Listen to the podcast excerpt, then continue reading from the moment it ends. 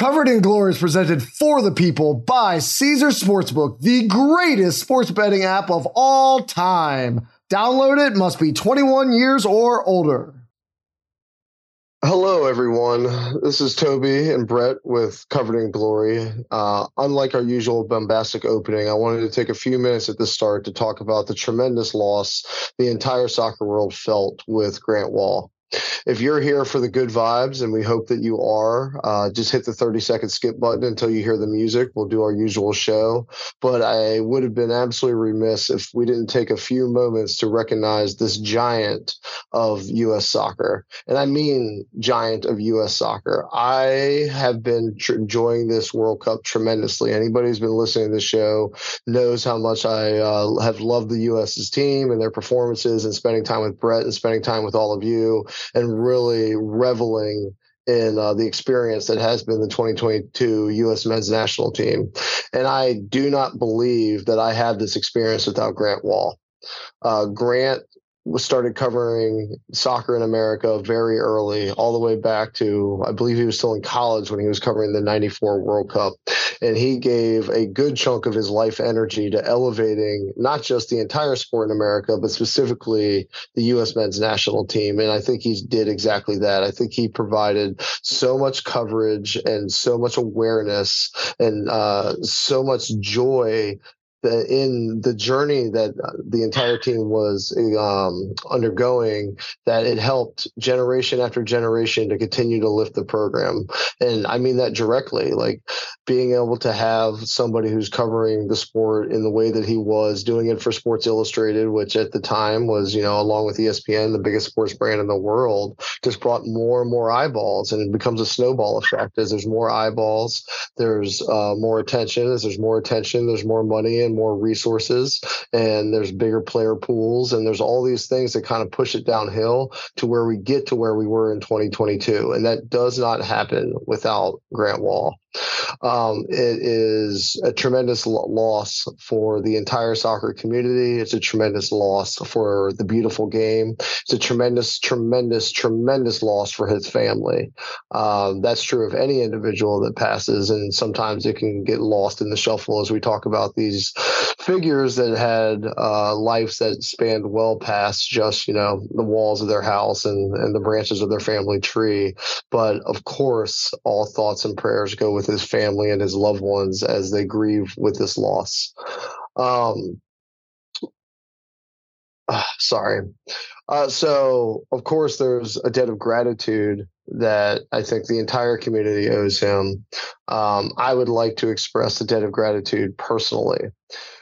I'm, as I've mentioned several times on the show, I'm 42 years old. Uh, so I was coming up, you know, getting into sports before the internet, before social media, before all those things. And for those of you, uh, you know, old enough to remember, I think this will ring true. And for those of you who are too young to remember, um, you know, let me take uh, old man's path down memory lane here. Before the internet, uh, I would wait for Sports Illustrated to arrive in my mailbox. My parents were nice enough to subscribe to it. I believe it uh, when I was a kid. It was usually Thursdays it would arrive, and it would cover you know things that had happened four days ago, which is insane to think about now. But I would devour every page, every word, and it would be the main way, besides conversations you know with my family or some of my friends, that uh, I really interacted with sports, and it was a one way interaction, but it was absolutely monumental and fundamental fundamental in in my love for all sports. Um, so as I matured and, you know, baseball, basketball, football were what I played and what I primarily followed. I lived in America. I lived right outside of Washington, D.C. Uh, soccer wasn't something that I followed all that closely because outside of the World Cup, it was almost impossible to. But then Sports Illustrated gave a pages to a very young writer named Grant Wahl and Grant um, legitimized it, legitimized not just the sport itself, but my passion for the sport. One of the great things about the internet and social media uh, specifically is how much easier now it is to find your tribe. That no matter what you're into, it's so much easier to connect with other people that are into it. But when you're in 1994 and you're 14 and you're watching this World Cup that's happening in America, your family's you know kind of making fun of you for it for getting into it because it's a European slash socialist game coming out of the Cold War. Uh, and you know, but you just love what you see, and you're looking for validation. You can't find it just by going on to Reddit or going on to any sort of forum in the internet age that allows you to immediately connect with thousands, hundreds of thousands, millions of people who share the same passion as you do. All I had was Sports Illustrated and all I had was Grant Wahl. And when he started publishing those, and I was able to read it, and the you know this massive um, monolith in the sports world viewed soccer as legit enough to give pages to this guy, it started to validate it. Uh, and then obviously, like that just continued to go and go and go. And so that early validation that Sports Illustrated and Grant provided for people of my age with a burgeoning passion in the sport is the reason you're hearing my voice today.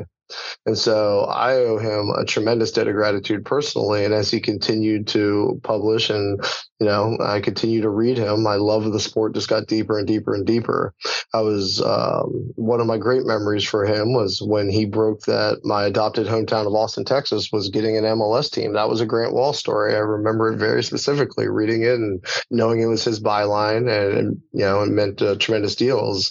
I know it was a one way journey I was on with him, but it was a journey nonetheless nonetheless. And for him to break, you know, such an important story in in my own journey meant a lot to me. Is in some ways I felt a relationship, as we often do. I mean, I, if you're listening to this, you're listening to a podcast.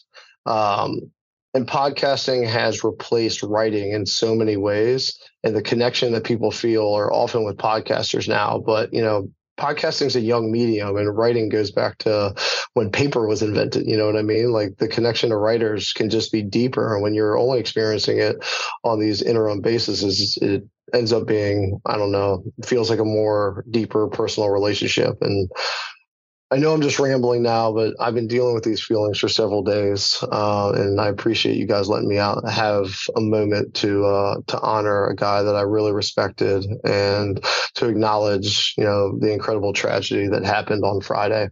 Uh, I will wrap these remarks by channeling my inner Grant Wahl for a second because Grant wasn't just a great soccer writer. Grant was a model for all of us in speaking your own truth. Uh, Grant always in at least the public eye i can't speak to the private but at least in the public eye he stood up for what he believed in uh, when you know he thought that FIFA needed some uh, some comeuppance, he actually stood up and ran for president. When he was upset about Sports Illustrated and the change of management, the layoffs, he spoke up so much that they fired him, even though he was one of the best and most senior writers they had.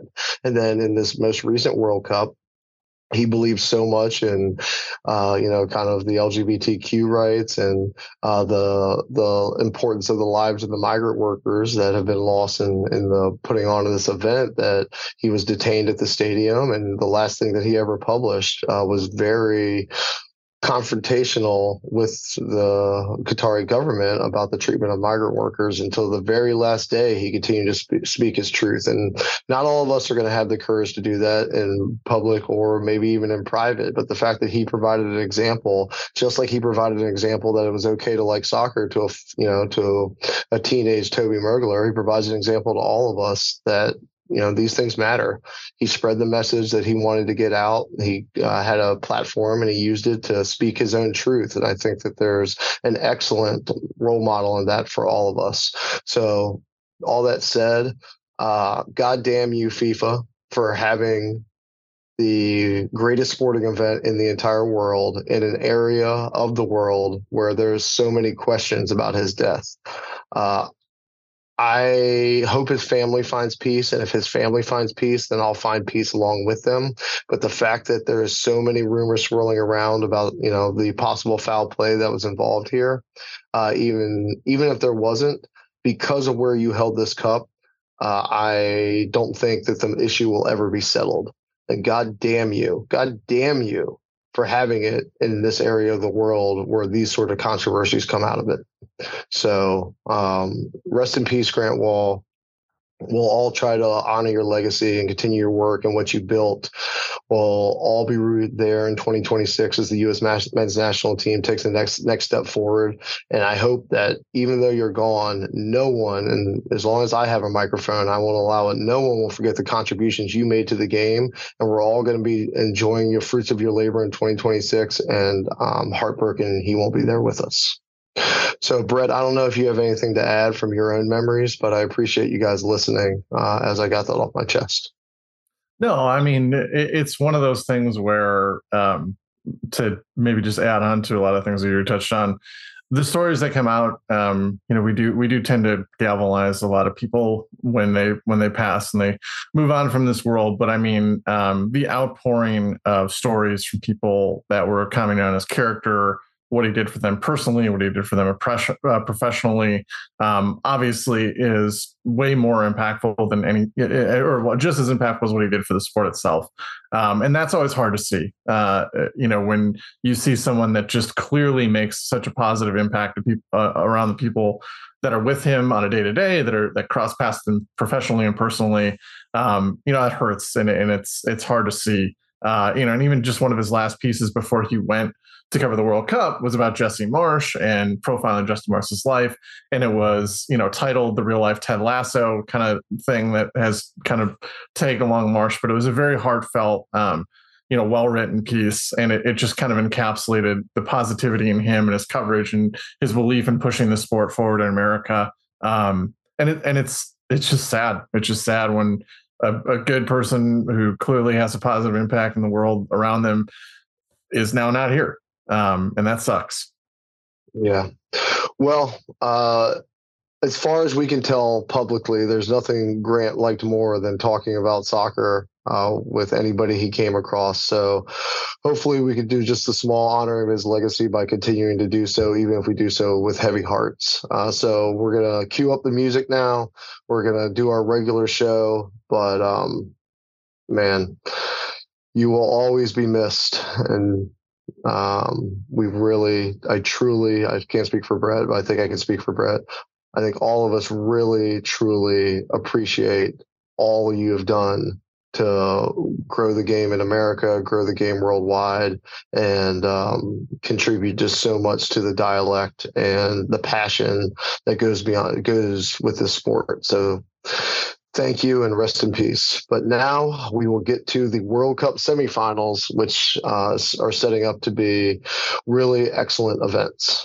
Let's go ahead and hit the music, then we'll be back with the regular show.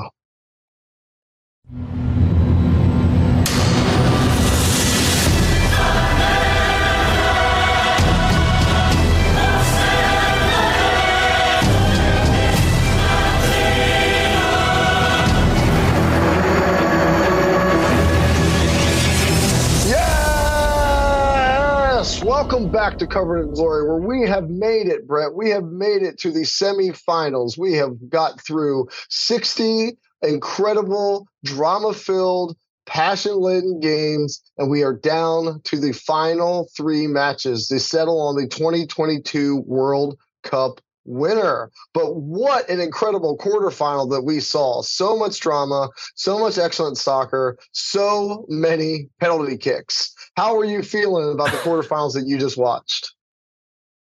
Um, well, I mean, you know, it's every time that we you take a step in these knockout tournaments and the pressure increases, it is just the the tension that overwhelms you when like Harry Kane steps to the spot and he's got a penalty kick to tie it.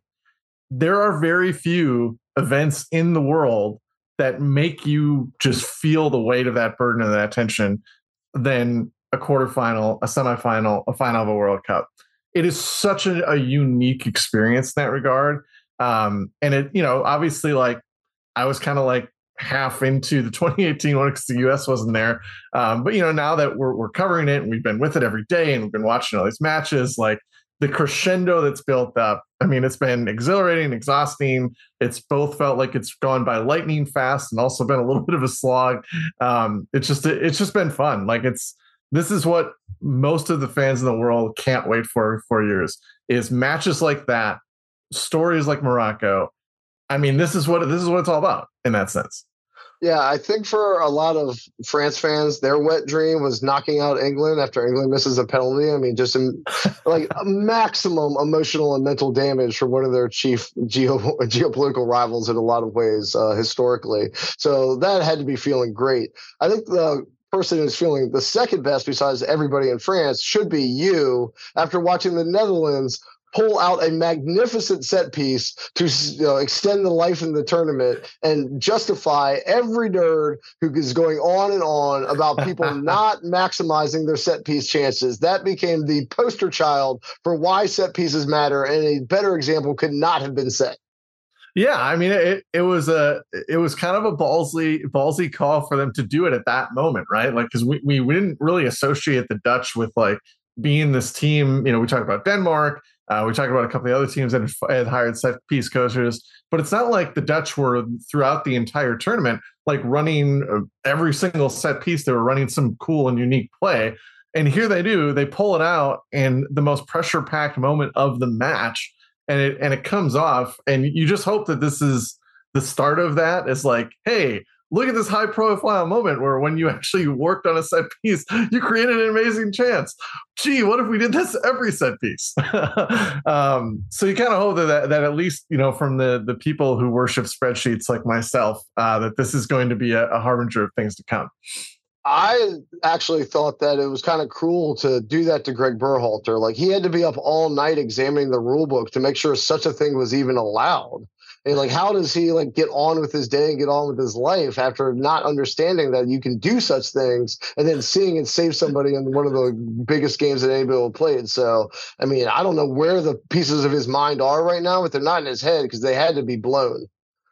Um, yes, and I am still bitter a little bit about a little bit. set pieces. In the, a little bit.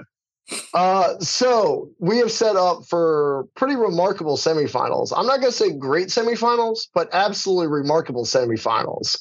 Uh, I think the vibes are really high here. I mean, having the first Africa side making the semifinals was really awesome, uh, even if it did come at the expense of a pretty amazing potential France Portugal matchup. Uh, and Croatia, you know, doing their old dogs thing and refusing to die and coming back and mastering the dark arts and knocking out Brazil and ruining the South America semifinal that we all thought we were going to get. I think they're excellent storylines, but I, I got to admit, Brett, I got to admit, I don't want to, I don't, I, you're usually the rain cloud and I'm usually the sunshine, but I kind of wish we got the other games, you know, I kind of wish we were watching four of the seven best teams in the world square off for a match of the final instead of facing on both sides of the bracket, you know, uh, a pretty serious favorite versus a Cinderella. Yeah, I mean, the Argentina Brazil miss is that one hurts to see that in a World Cup semifinal. Um, to see that with two players that are arguably one of the, the top five players still in the world, uh, in Neymar and Messi, uh, that would have been, you know, I mean, and, and with the intention hatred within that rivalry um, between the two. It would have been like no other. I don't know if the match would have been like m- much of a soccer match as it maybe would have been like a WWE like cage match. Um, but but it would have been it would have been really great to see that. Um, however, the Croatia thing is just interesting in the fact of like how long can they keep doing this? Well, okay, uh, hold on. stick, stick, a, stick a pin in that for one second. Let's get into the matches. I'll set it up, and then I'm going to okay. ask you that exact question. So don't okay. ask it of yourself. Okay. Uh, so we have two semifinal matches that we're going to cover today. They're on Tuesday and Wednesday. Uh, both of them start at 2 p.m. Eastern. The first one is Argentina versus Croatia. Argentina is minus 126. Croatia is plus 380. The draw is plus 235.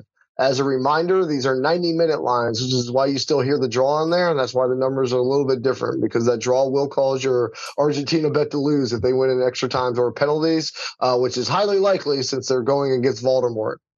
Uh, so if you want to take all of that out just to qualify, Argentina is minus 275. Croatia is plus 210. Argentina minus half a goal is minus 125. If you like Croatia to either win in regular time or extend this extra time yet again, that number is minus 105.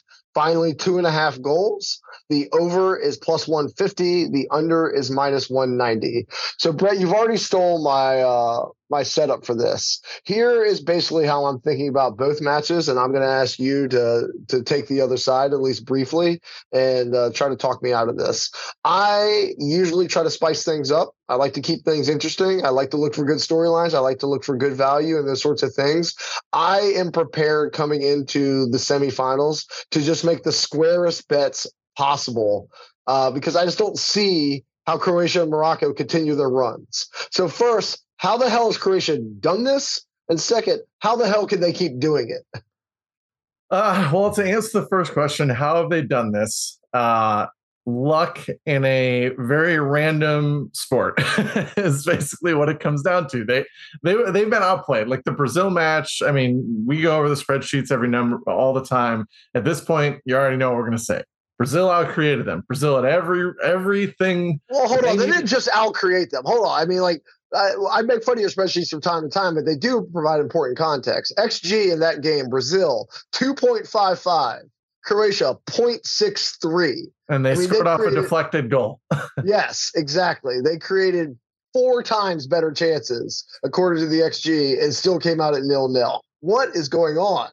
Well, I mean, there was a lot too with it, like the the inexplicable sub of uh, basically probably the fifth best player, sixth best player in the world at this point, and Vinicius Jr. in this like thing is 63rd minute. Um, for a guy who plays on his own club team, Rodrygo, who isn't even a nailed on starter for that team. It was really weird to see that sub. Um, I think, you know, uh, Tite, he's he's been odd. The Weverton sub for Alisson in the match before it just seems like weird karma at this point too, where it's like, oh, we're gonna go for the feel good vibes and get our third string keeper some minutes, you know, in this cool exhibition match that we're playing. And like, it's like, no, dude, it's a World Cup. Sub off one of your attackers. You're trying to win and maximize your value of your attackers. What are you doing in in the match before you know uh, the quarterfinal?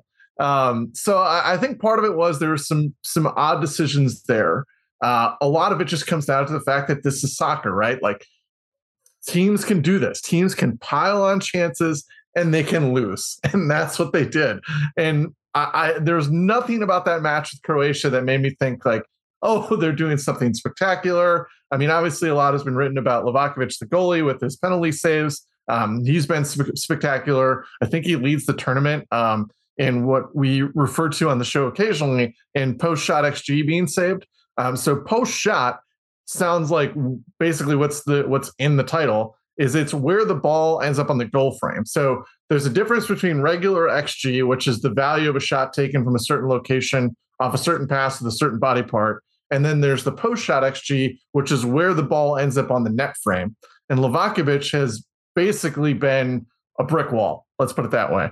Um, he has saved Croatia north of three goals throughout the World Cup, which is immensely valuable, Toby, especially in this the World Cup of nil nils to save three goals yeah. is huge.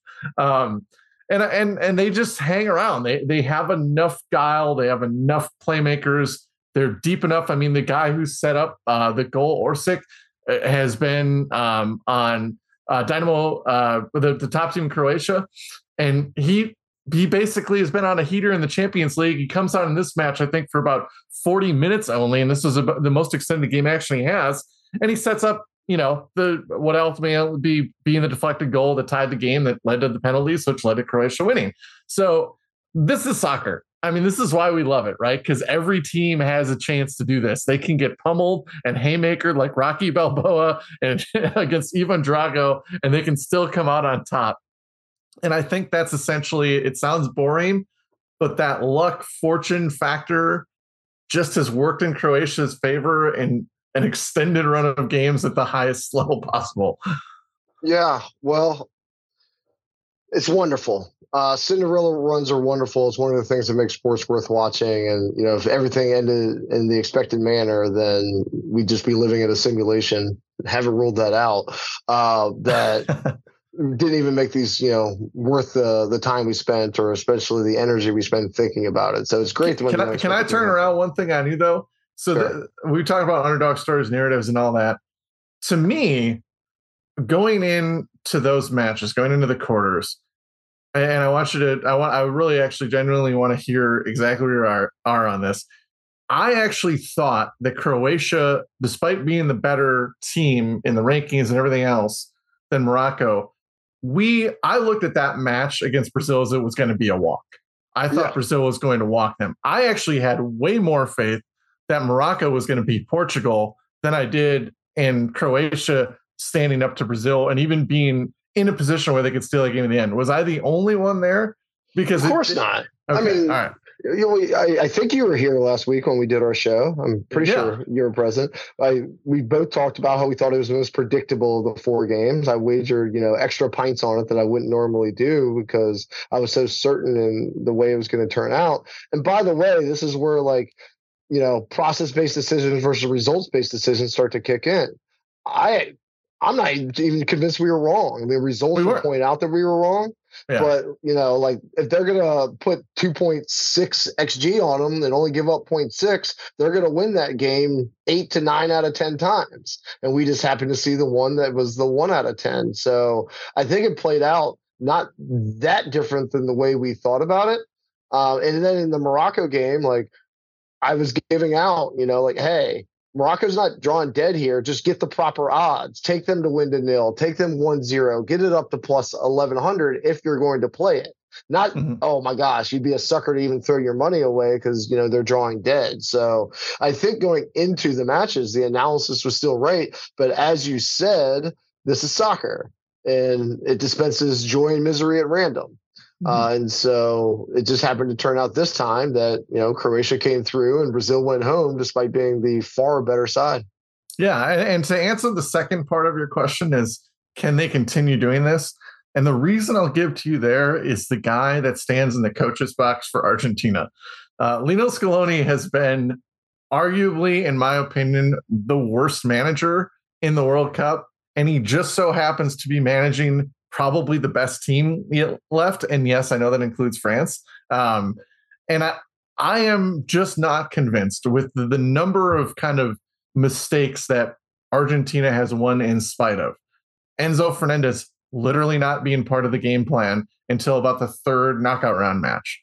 The fact that he switched to this back three formation to quote unquote match up with the Netherlands wingbacks, because uh, you definitely got to be worried about Daley Blind but he played an inferior team and basically allowed the Netherlands to hang in that match. Then in the later part of the match, he subs so, he played so passively and made his subs so defensively that they literally had 30 seconds to line up crosses and put the ball into the box for these two giant strikers in Wout Weghorst and Luuk de Jong to just pull over Lisandro Martinez. I'm sure there's a lot of lot of memes about some of those pictures that are out there on the internet now. Um, and and then again, the, the decision to put Di Maria on too late because if you remember, in the extra time he puts Di Maria on, and what happens? They have like six corners. They like triple the amount of corners of the match, and then Enzo almost almost wins it in a walk off goal from outside the box, which was one of about four or five shots that they took since Di Maria came on and they played a back four, and that was a sub that should have been made 80 minutes ago if, if Di Maria was healthy to play. So that to me is the biggest concern going into this match. It's actually why I land on the draw here for the 90 minutes at plus 235 is I don't see the way that Croatia does this other than the dark arts. Okay. So if they're they're gonna go talk to Doctor Strange or whoever the villain was in Doctor Strange, I can't remember. Kaecilius, there we go. I'm a Marvel nerd too, apparently now. Um, but they're gonna go there I think they're going to be able to hang in this game. I don't see the separation factor. I also see a move in Argentina starting 11 where I'm texting you before the match going, what is he doing? Um, so that's where I land on this one is I think the draw is the bet. I think 1-1, nil-nil, and then extra time rolls around and we just kind of see what happens. I just don't see it. I mean, Argentina has been clearly the better uh, team in four of their five games in the World Cup. The only exception, uh, strangely, being when they beat Mexico 2 0. That game was closer to evenly played. Like, even against Saudi Arabia, Saudi Arabia got an extraordinarily, you know, fluky goals in order to beat them off 0.15 XG uh, when Argentina was over two. They they were the better team against the Netherlands. I know the XG is skewed because of the penalty, uh, but still, like Netherlands only managed 0.55 XG. They have been the better team against almost every single team they have played in this tournament. And I can't like Croatia. I think the only game you could say that about is against Canada.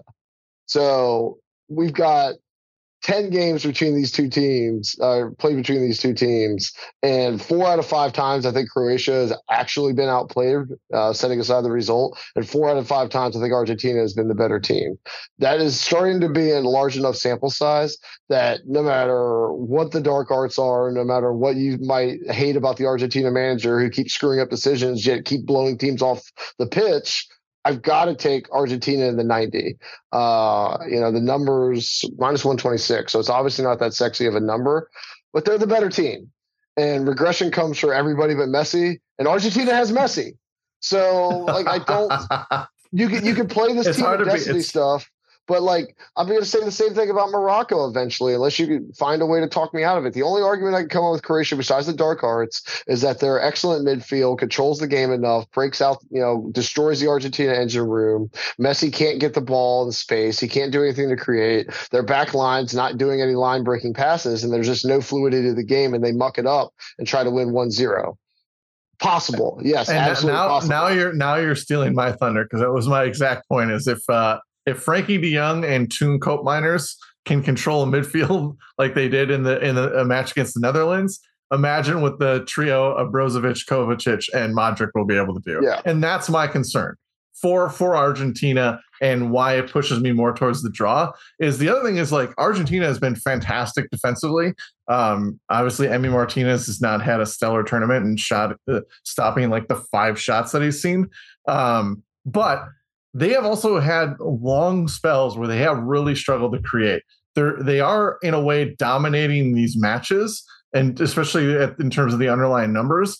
But like, it's not the way that like Germany was pouring on chances against Japan, or the way that they were against Costa Rica. It's a it's more of like your Tuchel Chelsea type of teams, right? Where they control the match, they're pretty secure at the back. There's usually very little threat there. But then when they get into the attacking third, it's what has to happen like in the last match where it's Messi literally playing a pass at an angle that no one in the world can see. Yeah. That even on the replay, I'm like, how did he? How? Like physics don't work that way.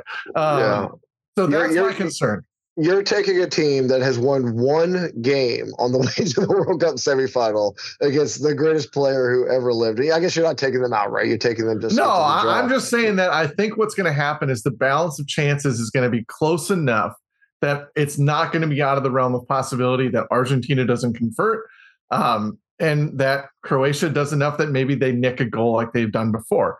Uh, you know, because even when, when we talk about XG, it's not like, you know, if they create 0.6, it just means that they had a 60% chance of scoring a goal. Like different shot locations are going to lead to different outcomes. And then there's margin of error within that, right? That's just numbers. Um, and I suck at numbers and I'm saying that. And so that's where I think this is going to be. I think this game is going to be played within the margin of error, the most boring analysis possible. Well, but that's where I think it's going to be. All right. Well, then let's talk. I'm taking Argentina. I'm taking them in the 90. Yeah. Um, uh, but let's talk about ways to exploit the value. You know, if you think it's going to be the way you're talking about, or you think it's going to be the way I'm talking about. Either way, there's better plays than probably just the straight money line or the draw line uh, mm-hmm. in this game. So, Brett, uh, for your side, I'm pretty sure you're going to like all of these, but tell me if there's one that you like the most. Sure. There is a bet boost uh, at our friends on Caesars right now. Croatia wins 1 0 is plus 1100 at Caesars. Eleven hundred for a 1-0 Croatia win. I if Love. you're if you're gonna play Croatia, Heart. Heart that's emoji. the one to go play. Um, if you just believe history is going to repeat itself endlessly, Croatia to win on penalties is also plus 1100. You can get that right now. Uh, Croatia to win to nil, if you don't want just the 1 0, you want any range of outcomes, it's plus 550. I'd go get the bet boost over that one personally, but if you want to expand the menu of ways you can win, uh, Croatia plus 550. So those are the ones on the Croatia side that if you think it's going to go the way Brett's talking about, I'd go and, and try to look at those specific plays. Uh, Brett, is there anyone there that jumps out to you, and would you add any of your own? Well, we always, you and I always talk about this, uh, you know, so we're kind of broken records, but we always talk about the range of outcomes that we picture for the match. And, and what are the winning ranges of outcomes for Croatia, right? It's one goal where Argentina struggles to either convert their chances or create them. And it's they drag this game out into penalties and they win in penalties. That's about 60 to 70% of their range, in my opinion. 2 0, 2 1 score lines, especially in, in regular time I just don't see it. I don't, I don't, I do not see that at all. Um, so I think that's why you want to take these bets. It's like you're working within a very limited range of outcomes. And I know this, we probably sound like broken records with the Netherlands US match in this, and then it ended up being 3 1. Uh, so there's that. But I think that's where we're operating from. I think this is a different team. I think these teams are both better than the two uh, that we talked about in the US Netherlands match. So I just think these ranges of outcomes are so limited on Croatia's side that anytime you're getting plus numbers over five to one, it's a home run. Yeah. Uh, on the Argentina side, here's a here's the list of ones I like. Um, it's an auto play for me at this point, is especially at the number. Messi anytime goal plus 130. You're still getting a plus on the goat. Continue to score. Uh, he's you know 2017 LeBron James on the Cavs at this point. Like we're watching what arguably the greatest of all time ever to do it, fulfill his destiny by winning one for his his home country in the space instead of his hometown. Like we can talk about Croatia as a team of destiny all we want. Messi as his own team of destiny is a, is a story and a vibe that you can't really avoid. So I'm just going to continue to play that and it continues to win. Uh, Julian Alvarez, who's getting a lot of opportunities in Argentina right now, is plus 250 as an anytime goal scorer. Another one I like if you like them to break through the dark arts and get into the goal a couple of times. Um, both score draw. That's not an Argentinian bet, but to go back to Brett's uh, style of play, it's one I forgot to mention. That's plus 380. Uh, Argentina to win and Messi to score, if you want to put those together, is plus 200 over at Caesars and then Argentina to win to nil uh, if the tired legs of Croatia finally completely give out and they're not able to get on the score sheet. That's plus 165. And then two others that I really like Argentina to win second half is plus 110. So if this thing gets mucked up the entire first half, but then they're able to get a goal in the second half, or they get one early in the first half, Croatia has to try to chase, which is not Croatia's game, and then Argentina gets you know one or two on the counter, or in a or in a more open game in the second half. Uh, so I like that one a lot. Argentina, wins second half plus 110. Uh, very, very similar idea. Highest scoring half, second, is only minus 120. So if you think this thing has any shot to be nil nil or one zero in the half, and then it's going to op- that score line is going to open up in the second half for both sides. Uh, the highest scoring half, second at minus one twenty, represents really good value to me, Brett. Well, I'm going to add something, and uh, it's it's definitely a Toby Steele. It's a Toby Steele move. You usually like to not yellow cards. I, I thought about that definitely after the last match where Argentina lost their minds. Definitely thought about yellow cards and red cards, but it's a total corner bet. Uh, and under 8.5 corners is not a, a sexy line. It's minus 137 on Caesars. But this is going to be a game of super bland possession. And super bland possession does not lead to corners. And remember, before things got nutty at the end of the Argentina game against the Netherlands, there were virtually no corners or set pieces throughout that entire match. It re- yeah. they really all came late. Um, yeah. And these two teams are going to play super passive. If Croatia has the ball, they're going to be passing around through their midfield and probably kind of dying out a little bit in the final third. And we've seen this. Unless it's Messi doing something insane, the ball is rarely getting to the byline and getting cut back and going off defenders. Um, so I love the under 8.5 corners. It will be in my five pint pickoff. I will tease that now. Um, and then the other one is uh, Alexis Mac Allister is probably not looked at as a one of the key players in Argentina, but he's been playing a ton and he's been playing in like a free eight, almost like 10 role, um, which means he's almost playing like a pseudo striker. and he's plus 500 as an anytime goal scorer. And it's not like he's gone through the tournament and he obviously has the goal here, but it's not like he's gone through the tournament and he's only had the, the one shot that he scored on. He's been getting into dangerous positions. And at plus 500, when I'm looking at, at goal scorers, uh, you know, we can have a talk about Julian Alvarez on another podcast, uh, but it's Messi. And then I think it's actually McAllister is my second one. And at five to one, that's pretty good. So if you think Argentina is going to score and you think it's going to come from open play, I think that's a really good bet. All right. Well, hopefully we gave you more than one really good bet there, and hopefully they gave us a really good game. Uh, if it goes Brett's way and it gets to the draw, then we're all going to be on the edge of our seats, and we'll kind of all be winners there. If it goes the way I think it is, it might be slightly less exciting because I think Argentina could walk them if the game opens up, and that's just Croatia's not built for that, particularly uh, on the sixth game having played back to back extra time and having a little extra fatigue in them. Uh, but we have one other game to discuss. But first, let us take a quick break. Your first bet with Caesars Sportsbook and Casino, it's on Caesars up to $1,250. Download the app with promo code CZRFULL and place your first bet. If you win, congrats. If you don't, you'll get it all back as a free bet. That first bet also gives you a thousand tier credits and a thousand reward credits, putting you closer to the types of perks only Caesars can offer free stays, game tickets, experiences, and more. You must be physically present in Arizona, Colorado, Illinois, Indiana, Iowa, Kansas, Louisiana, Maryland, Michigan, Nevada, New Jersey, New York, Ontario, Pennsylvania, Tennessee, Virginia, West Virginia, Wyoming, and Washington, D.C. Sports betting is void in Georgia, Hawaii, Ohio, and Utah, and other states where prohibited. Yes, you have to know when to stop before you start. If you have a gambling problem in Illinois, Maryland, New Jersey, Virginia, West Virginia, or Pennsylvania, or if you know someone who has a gambling problem, crisis counseling and referral services can be accessed by calling 1 800 Gambler or in Maryland, visit Maryland Gambling, MDGamblingHelp.org, or West Virginia, visit 1 800 Gambler.net, Arizona. Call 1 800 Next Step, Colorado, DC, Nevada, Wyoming, Kansas. Call 1 800 522 4700, Indiana. Call 1 800 9 with it. Iowa, call 1 800 bets off. Louisiana, call 1 877 770 stop. Michigan, call 1 800 270 7117. New York, call 877 8 HOPENY or text HOPENY. That's 467 369. Or text C O N N E X to 247 247. Tennessee, call or text Tennessee Red Line 1 800 889 9789. This podcast is proud to be supported by Jets Pizza, the number one pick in Detroit style pizza. Why? It's simple. Jets is better. With the thickest, crispiest, cheesiest Detroit style pizza in the country, there's no competition. Right now, get $5 off any eight corner pizza with code 8SAVE. That's the number eight, S A V E. Go to jetspizza.com to learn more and find a location near you. Again, try Jet's signature eight corner pizza and get $5 off with code 8SAVE. That's the number eight, S A V E. Jet's Pizza. Better because it has to be. 10 seconds on the clock. How many things can you name that are always growing?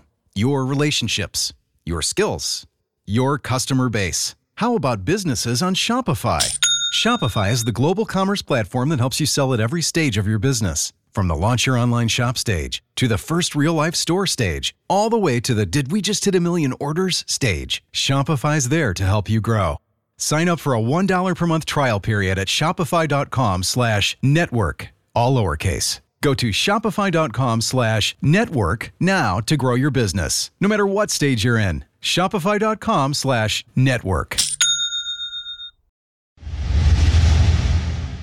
All right, we are back with our second semifinal on Wednesday at 2 p.m. Eastern. We have France versus Morocco. France is minus 195, Morocco is plus 600, the draw is plus 285. Just to qualify, France is minus 450, Morocco is plus 300. Our friends over at Caesars also have France minus one and a half goals on an adjusted line at plus 160, Morocco at minus 200 to keep it tight. The two and a half goals, the over 2.5 is plus 125. The under is minus 160. So, Brett's, you know, same song, different verse. We have another heavy favorite versus another underdog that seems to have sold their soul to the devil to keep things going. I mean, they have also, similar to Croatia, been uh, they've been a little bit more competitive than Croatia has in a lot of their matches. Uh, they outplayed Belgium, for example. They actually outplayed Portugal. I don't think that that the way that game was played, that wasn't a fluke whatsoever. I thought they were the better side in that game. Um, they hung in with Spain, even though Spain was probably slightly better. And so, like, they have been very competitive in a game that I think is going to be studied forever. They played Croatia in the, in the group stage in yeah. one of the most boring games of the entire tournament. so, how those guys both made the semifinals, I think, will be studied forever. Uh, but I would love to see the first African finalist, just like I just, am, my heart's full with seeing the first African semifinalist. We kind of discussed that on the last show. But come on, man. Tell me right now why France, of all teams, isn't about to walk Morocco. And we're about to see the end of the Morocco run, just like Loyola got punked in the final four with Sister Jean sitting there, just like George Mason turned back into a pumpkin and got routed in the final four. They made it They've got they can take their victory lap, they can have their celebration, but tell me why they're not about to just get blown up like most Cinderellas that make it to the stage. So this is actually oh, I'm going to sound so nerdy for saying this, but this is actually a really cool conversation about expected goals. Um, so one of the things is uh, with single game expected goals is you have to take into account for game state, right? And so what what I mean by that is that when a team gets up early, let's say when Morocco scores on a outrageous header by uh, En-Nesyri in I think it was in the like 30th minute. Um, they uh, when their xG ends the match being less than flattering, it's because they basically scored a goal, they sat back, and they played defensively throughout the match. So in theory, the opposing team should kind of sneak up on the chances that they create. But the hope is is that those chances are really low quality shots outside the box, uh, or things like Bruno Fernandes just like aimlessly whipping crosses into the penalty area. Um, so like the XG in some of their matches, the underlying numbers they've had in some of their matches have mostly just been kind of a result of game state, I think, more than anything, and the style of play that they have. Because as much as we've bashed Scaloni in with Argentina, Morocco has been the team with the clearest identity, with the most organized defense, and they have really good players. Like you know, we we don't talk about a guy like Achraf Hakimi a lot because he plays for PSG. He's in the Champions League. He was at Inter Inter Milan before that. He is one of the world's best wingbacks slash fullbacks. Like he's incredible. He's really good. Um, yeah. you, you hate Ziyech, but his inclusion in this national team has made a huge difference. I don't hate Ziyech. I just wish he played for a different team. That's all. That's all. Yeah, yeah. And you just hate his body language and all the other things that go with him. Um, but then you know you look at Sofiane Boufal as well. Like you know he wasn't just a bum. Like he plays in uh, league and he played for Southampton and he has a clear skill. He can dribble guy by guys and create shots. And in the World Cup, that actually makes him a pretty solid international winger. Um, so like there's a great setup with this team. I have been really impressed with how organized they are, how very few clear-cut chances they allow. And let's be let's be honest about France. I've been in love with the names. I went nuts after they blew Australia off the pitch. They have they were barely the better team against Poland and they were a Harry Kane penalty away from oh, England. England was a better team in that game. England was yeah. a better team in okay. that game. I'm right I wasn't going to go. I wasn't go that. that I wasn't even going to go that far. I thought it was you know a slight edge England, but yeah, I agree. There was there's an open question to whether or not they should have actually advanced if Harry Kane makes uh, converts that penalty. So uh, something seems amiss with this French team, and I, I haven't through all my number digging and spreadsheets. I can't put my finger on what it is. But one of the things is, is like we talk about Mbappe a lot, and we talk about um, Ousmane Dembele on the other side. It's been Antoine Griezmann who's kind of approaching wash territory that actually has created the most expected threat on their team. So yeah. like that seems problematic. And Tchouameni was the guy that actually really like made the difference in that match. Scores a wonder goal through like two guys' legs, and that's not even Tchouameni's thing. Like that's he's a defensive midfielder. Um, I, I uh, it's plus plus 600 for Morocco to win this dude. I can't. Six to one with how they've been defending and the way that they create at least like one quality chance, one big quality chance a match. Like maybe that's hard to do it, like consistently do that and like convert that chance and then get in a, a good game state where they don't have to chase the match. But like, I'm banking on them. I think they're the the most well managed team. Six to one, they win this match more than once every six times. That's, do you think they can? Do you think they can get to two goals? That well, that's going to be the open question, right? Like if this game turns into a track meet, if my, that pick is going to look really dumb. It's going to be all about can they limit and at least avoid the, a really early goal or going down too quickly. Um, I don't think they can do that, but I also don't think France is like a lock to get to even one. Uh, well, if you think Morocco can win, and you're skeptical about France getting to two goals, that leads to the natural bet of Morocco 1 0. You want to take a guess? At the at the Morocco 1 0 line, is it still yeah. what was the other one? It was like plus 1100, right? Yep. Plus 1100 was Croatia? Plus, plus thir- and that was boosted. This yeah. is plus 1300. So if you like Morocco to win, and, I'm somewhat skeptical they can get to two goals uh, in any game, particularly against you know France then that plus 1300 is pretty dang juicy, man. Um, I, I, I could be talked into taking, you know, some adjusted France lines and also taking the Morocco 1 0, even though they're mutually exclusive because that value is so high. But I wouldn't take them straight up. I would try to get the true value, just like we said last time. Like taking mm-hmm. Morocco straight up versus trying to either take them to win to nil, which I believe is plus 800, uh, or taking the exact 1 0 plus 1300 seem like the plays to me. Yeah, I mean, look, this match to me is going to be a dogfight and it's going to be within one goal either direction, I think. So I think a lot of those 1 0 score lines, I think a lot of like the, I mean, honestly, the bets that you have to qualify for Morocco, I think they're plus 300 on Caesars. Like, if you're not convinced that they're going to win in the 90 minutes because they, they're not going to get that goal, but you think that this is going to be something where they could nick one in extra time or win in penalties, plus 300 is a pretty great line, like going forward it, to me. I, I, you know, we always talk about our internal calculus before we enter these matches. I mean, mine for Morocco to advance was about plus 200 ish, give or take maybe 25 percentage points either way. Um, I don't know where yours was, but like I'm staring at plus 300 now for Morocco to do that.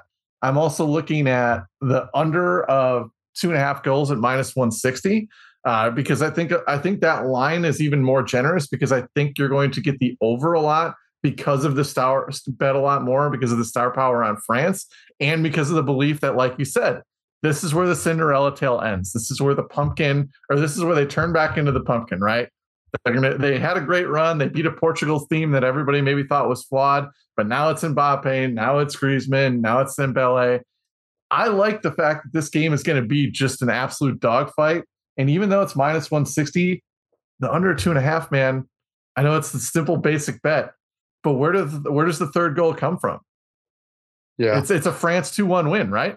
That's the yeah. Well, well, I mean, it it could be 3-0. Like France has enough firepower to cover that line themselves, um, but I think France two one is the more likely way that hits. Yeah. Uh, I I don't love that number. I don't love like laying that much juice, the, the minus 160 for something that I think is it's probably not a coin flip, but it's it's probably not as high as those lines would suggest. Um, I you've already mentioned his name. I mean, I, I think if Morocco is able to win this game, it's because Hakimi just puts on the most dominant right back performance that we've seen so far in the tournament, which might belong to Kyle Walker right now. Kyle Walker did a tremendous job against Mbappe in the last round, and Hakimi is a better, much, much, much better player than Kyle Walker. So can he do the same thing? Because if Mbappe is completely bottled up, and they're going to rely on a far less consistent star like a Dembele, or they're just going to have to continue to rely on Giroud to score goals that um, turn back the clock and avenge the fact that he managed to not score at all in 2018 and all of a sudden he's scoring winner after winner here in 2022 i can see a case for it i'm i'm just not taking it though i think i think you can make a value based argument uh, and you've done an excellent job of it that that might be where you want to place your dollars but that's still not the majority of the outcomes in this game. I think France wins this game 1 0, 2 0, 2 1, 3 0. I don't know. 70% of the time or more. Um, and as such, taking the long shots, even if they're mathematically certain or mathematically shrewd, I I think we're going to see France Argentina. That's that's what I think. I told you at the beginning of this segment that I was going to take the squares bets unless you could talk me out of it. I think you're going to make you're making some good math bets, but I think on Sunday at 9 a.m. or 10 a.m. Eastern, uh, six days from now, we're watching Mbappe play Messi with both Cinderellas back at home. Yeah, well, I mean, in that vein, the other one that I did look at is the dam breaking in extra time. I, I, I think I actually did bet it last week at plus one thousand with Portugal. I think was the line if I remember correctly. Um, but France is plus nine hundred to win an extra time. So I think that one, if, if your rationale is France will overcome with the talent, I do think that there's a very good chance that that overcome stage comes after the original 90 minutes and you get nine to one. Um, and yeah. that's and that's where that is definitely an area where Morocco will be. Morocco's not a deep team. It's the same problem that the US has. When they sub guys off like Boufal, like Ziyech, you're not getting comparable players on behind them. Um, so I think it's going to be hard for them if they get to extra time. I think this is a game where Morocco is playing for penalties. Um, but France is going to bring on guys like Kingsley Coman, and that and Kingsley Coman would be the best player on Morocco, um, other than probably Hakimi. Other than um, Hakimi, yeah. So uh, you know that's that plus nine hundred number. I'm not gonna. I'm. It's not gonna be my five point this week like Portugal was. Um, but I do think it, you can make the case.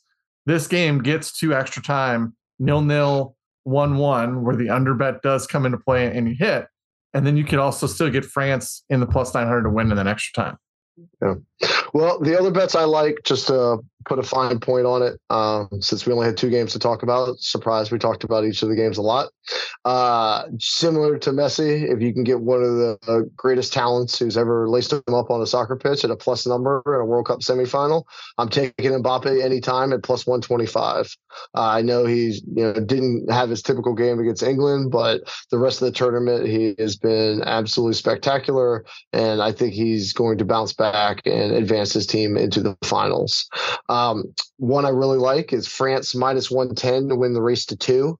I don't think Morocco gets there. So all of a sudden you're getting minus 110 for France to score twice. And there's a variety of ways they can get there just off of pure quality, but also off of an early lead. Morocco starts chasing, space opens up, and France has tremendous speed and skill to take advantage of any holes in uh, defense that open up as they try to push forward a little bit more. Um, the if you do like Morocco's defense and, and their coaching to keep it tight early, this has been a favorite of mine throughout the tournament. First goal, 31st minute uh, or later for either team is minus 105. So first 30 minutes, we see a tight matchup, well managed. Uh, the guys aren't really going after it. The impact subs haven't come on, um, and then that you know that dam breaks, and all of a sudden we start seeing some action. So that's uh, minus 105, something that I've had a lot of success with throughout this tournament. Uh, if you want to compare them together, the first goal comes. I'm sorry, France scores first, and it's after the 31st minute. You can get that up to plus 160. Um, France to win, and there being at least two goals is minus 105. So now you're talking about France 2-0, 2-1 or higher. And uh, finally, similar to the 31st minute bet, but you can get better odds if you don't think the last 15 minutes of the half is going to yield anything.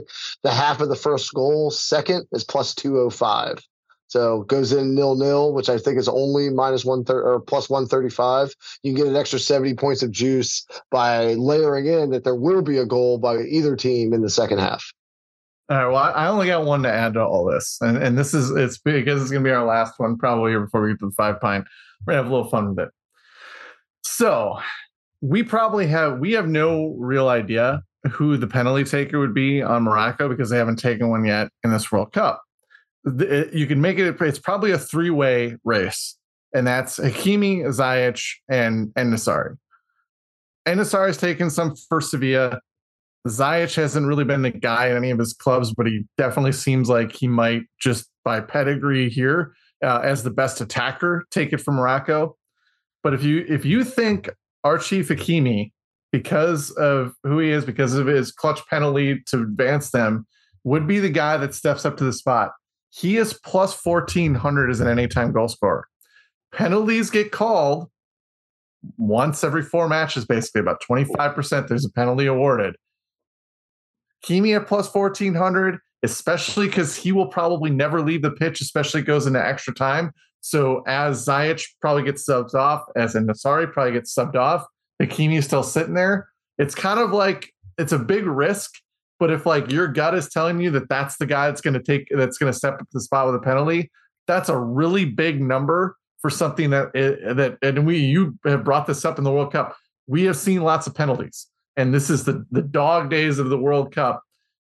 And Upamecano has not been exactly like graceful yeah. in the back line for France. Yeah, I, I, I, like this one quite a bit for two reasons. One, like forget the one and four. France has given up three penalties in the last two matches. Um, they're dangling legs. They're playing a little bit recklessly, like the Hernandez penalty in the 80th minute to just clear yeah. that guy out without looking at the ball. That was just weird. struck Mason. like that's insanity. Like a personal grievance against Mason. yeah. Um, so that's one reason. I mean, France, like they're they're giving out penalties, you know, like candy at Halloween. Uh, and then secondly, like Hakimi should be barred for life for taking a high pressure penalty after Panenka that one that sent them through. Like that was one of the craziest damn things I've ever seen to go in the World Cup and try one of the riskiest strategies that there is in the uh, spot kick game. Like he should never go again for Morocco. That was nuts. Yeah. Well, I, my gut reaction would be that Ziyech ends up stepping up and taking the penalty, but I also think because he showed the cojones to do that in a pressure moment, given the weight of this World Cup, I would just not be shocked if Hakimi ends up taking that penalty. Again, we don't know. Probably only the Moroccan coaching staff knows who would be the penalty taker here. Um, but this is kind of a fun way to like use the odds. And and Hakimi, or sorry, Ziyech is plus 600 in his own right. And Ziyech yeah. has the benefit of he will be taking shots. He will be shooting at the goal in open play. So like both Hakimi at plus 1400 and Ziyech at plus 600 are good plays when you factor in that they are going to have some penalty opportunities baked in. Yeah, Ziyech is also good on set pieces. If there's a ball yeah. that he could take directly from the right side exactly. and take a shot at goal, so you do get extra equity there. So that's a good. I'm sorry one. to make you talk about him so much. Like I know this is painful for you, but like all good, man. all he's doing is pumping up his sale value. I'm I'm all for him being a superstar yeah. in the World Cup. It's amazing. Uh, all right, so we're gonna take one more break. We're gonna do the five pint, and then we're gonna get you out of here. Robert Half research indicates 9 out of 10 hiring managers are having difficulty hiring. If you have open roles, chances are you're feeling this too. That's why you need Robert Half. Our specialized recruiting professionals engage with our proprietary AI to connect businesses of all sizes with highly skilled talent in finance and accounting, technology, marketing and creative, legal, and administrative and customer support. At Robert Half, we know talent. Visit RobertHalf.com today. Hi, it's Mike Greenberg letting you know ESPN Bet is ready to take you through all the biggest sports moments this spring. The official sportsbook of ESPN has exclusive offers and markets from Scott Van Pelt, Stephen A. Smith, and me, plus many more. From the playoff intensity to finally getting out to the ballpark, there's no better time for sports fans. Sign up today. New users get a bet reset up to $1,000 in bonus bets if your first bet doesn't win. Download ESPN Bet today. What a play! Must be 21 plus and present in select states. Gambling problem? Call 1 800 GAMBLER. Terms and conditions apply. See app for details. Okay, so let us walk through the five pint, which is the best that we feel the most strongly about for these semifinals. You are up right now because uh, Harry Kane couldn't convert a second penalty, which allowed you to crush a plus 400 France win and both teams to score bet last time around. So, congratulations to you. Uh, that might have won you the entire month but you won the last month because Messi missed a penalty. You might win this month because Harry Kane missed a penalty. I'm actually taking my process over your results, baby. Yeah, I was gonna say uh, I'm not gonna really be too excited that some of the best soccer players in the world are just missing penalties for me to win. yeah. Uh, all right, so let's see what we're gonna see this week and who Brett's gonna trick into missing a penalty so he can luck into another big bet. Uh, I am taking, as I, I said this entire show, I try to be more exciting. I try to be daring. I've thrown the U.S. in here quite a bit. I'm more than happy to take, you know, something that's counter to the popular narrative uh, not this week, Brett. I'm playing square square plays. I was about to curse, but you know, Michael's recording us late enough on a Monday night. I don't want to give him extra work. Uh, so here's where I'm going: France, Argentina, just to advance. So that is the final. Extra times, penalty, regular times. I don't care when. Put it together. It's minus 150. Give me a pint on that. That's what we're going to see next Sunday. Uh, then I'm going to throw out a second pint on something to juice the number up. France, Argentina, both to win on the money line. So both to win in the 90. That goes instead of my, minus 150, that gets you all the way up to plus 170. So I'm going to kind of spread my risk around and put one pint on each of those. Um, France race to two is minus 110, which is one I like because I do think France is going to score twice in this match. And I just don't see Morocco hitting that number. And then finally, the arguably two best players in the entire world, the two best players in the tournament, each to score. I'm putting one pint on each of them. Mbappe, anytime goal, plus 125. Messi, anytime goal, plus 130. Not adventurous, public bets, probably dumb bets. The asses are, or the masses are asses, as they like to say. But that is where I am at on the five pint for this week, Brett. Well, you know, someone smart would probably do the same thing and take more, you know, chalky, chalky straightforward things. But I am not smart. I am not that person. Um, I am going to take probably some unnecessary risk in our little venture here, but I think it's good value, so I'm going to roll with it. Um, I'm going to go with the Morocco train first, since I'm clearly on it. Maybe the conductor. I'm not sure what the seating situation is like here, but I'm going to take Ziyech at plus 600 as an anytime uh, for all the reasons that we talked about. I think there's a good chance of a penalty. I think he's the guy that probably takes it. He is going to be taking uh, free kicks for them, and he will also probably be launching anytime he's within 30 yards of goal and has any space to get on his left foot and shoot it at Hugo Lloris. Um, so I'm taking Ziyech at plus 600. I'm taking Morocco to advance at plus 300. Um, I think this game gets to extra time, and once it's there, I feel like they got the chance to close it out, get to penalties, and who knows what happens there. Um, and Alexis Mac Allister Uh, it's weird to do anytime goal scorers here. I got two pints on him, but plus 500 for all the reasons I talked about. I think if you take Messi out of the equation and you're looking for an open play goal, he to me seems like the guy that has been getting in the dangerous spots enough to get those shots off and try to convert them. I'll take the plus 500 on him. Uh, and then my last one is Toby Special, baby. The under of eight, 8.5 corners in the Argentina match. Uh, I'm going to put two pints on that one. Again, minus 137, not a great line, uh, but I'm fairly convinced that that game is going to be very mild passive possession. And I just do not see them getting to that number.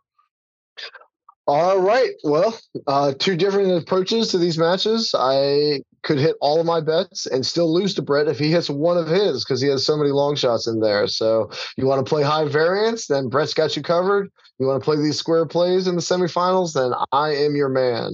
Uh, we have really really enjoyed doing this with you. We appreciate you listening. And next time you hear our voice, we will be down to a single game. We are not talking about the third place game because it's an abomination. But the next time we talk, we will only be talking about the World Cup final where legends are minted for eternity.